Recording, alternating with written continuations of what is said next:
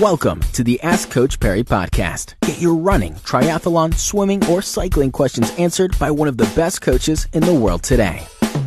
Into yet another Ask Coach Perry podcast. I'm Brad Brown, Lindsay Perry with us. Lindsay, another fabulous question, particularly for this time of the year, from Sarah Munnick.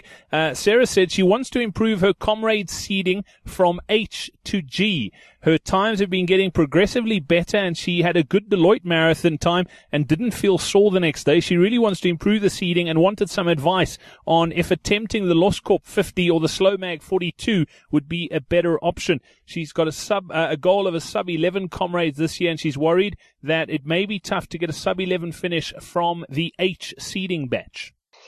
Yeah, look, Brad always makes the joke in the down run that H stands for Howick, and I've this year started with the joke that uh, on the up run H stands for Hawaii. But um, so you are a long way back. I guess that's really the the the point I'm trying to make. But unfortunately, as we're getting into the the sort of final throes of preparing for Comrades, neither SlowMag nor Um, so it wasn't normally done, it was Loskop. Neither SlowMag nor Loskop are ideal choices. They're very close to Comrades. And if you're going to go and run them hard and get yourself a better seeding, you're going to mess up your, your sort of taper into Comrades, and you, you're going to start with tired legs. So what I feel you're doing there is never mind compromising your sub eleven chances. I feel like you're compromising your chances of finishing Comrades.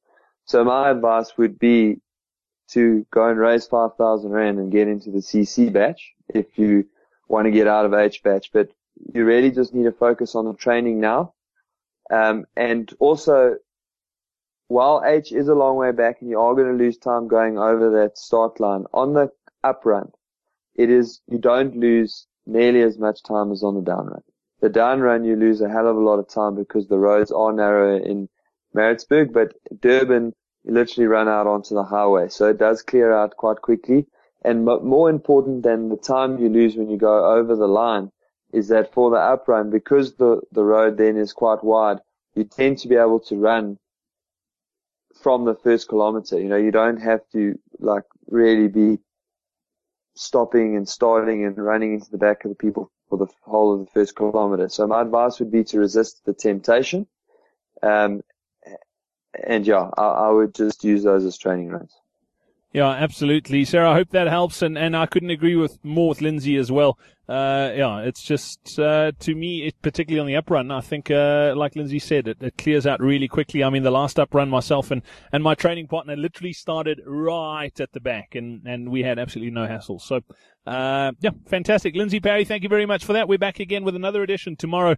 Thanks so much for your time, and uh, yeah, thank you for downloading and listening to this podcast. Thank you for listening to the Ask Coach Perry podcast. To get Lindsay to answer your question, go to ask coach perry dot com or email my question at ask coach perry dot com.